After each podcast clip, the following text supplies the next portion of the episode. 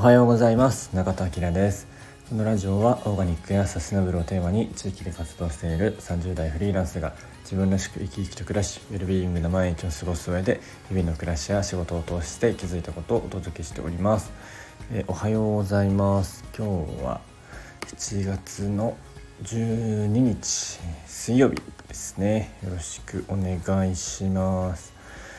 なんだかんだで暑いですね。でも昨日すごいゲリラ豪雨が降って、えー、やっぱねちょっと気温というかね暑すぎて、えー、なんかそういうねゲリラ豪雨みたいなものちょっと起きてんのかなって思います。今日も今日も雨みたいですね。明日は晴れるみたいなんですけど、えー、この間先週か那須で買ってきたお花ひまわりとあとなんか可愛いやつがなんかちょっとお花ひまわりのあの周りのあのたてがみのライオンのたてがみのところがポロポロ落ちてきてどうすればいいのいいんでしょうかこういうの。ああ触ったらもうダメだな。ちょっと。水の問題じゃないってことこれ。どうすればいいのか。ちょっと分かんないです。ひまわり周りがポロポロ朝から落ちてます。どうしましょう。はい。そんなこんなんで。え、っと今日は3.5%ルールをしてますかっていうお話なんですけど3.5%ルールってご存知ですかね？結構、まあ、ソーシャルアクションとかやってる人は、えー、知ってる人多いのかもしれないんですけど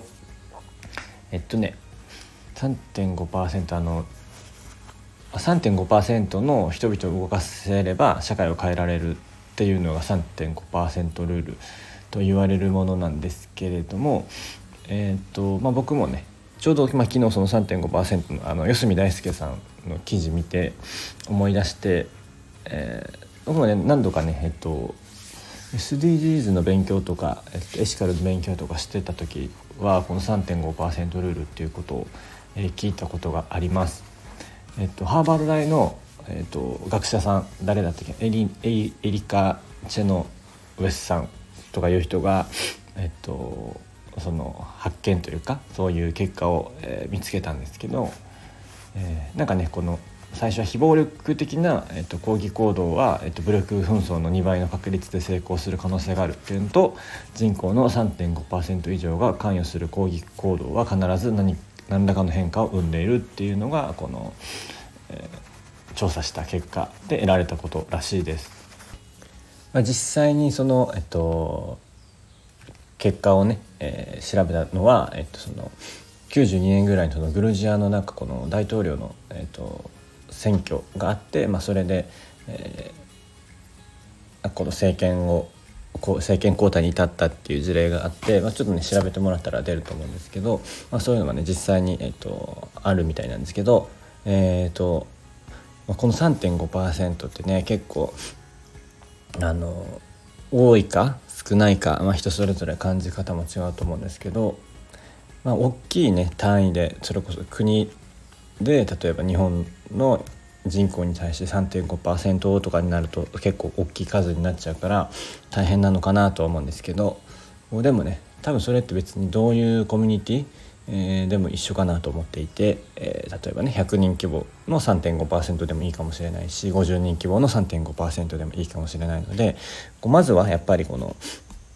えーと、小さくスモールアクションでやってみるっていうところがやっぱ大切なんじゃないかなと思いました逆に3.5%を、えーとまあ、この巻き込むこと、えー、を、えー、できれば、えー、何か変えられるっていうのはこう一個の希望なんじゃないかなと思いました。えー、そんなこんなで、えーまあ、3.5%ルールとかで調べると結構ねいろんな、えー、データとか事例とか出てくるので TED もあるかな。そのさっきの、えっと、ハーバード大の方の。もしよかったら見てもらえたらいいんじゃないかなと思います、えー、3.5%ルール、うん、結構、えー、これからのソーシャルな時代に大切な考え方かもしれないですね。はい、えー、今日は、えー、以上で終わりたいと思います、え、今日も口角上げていつもの笑顔でお過ごしください。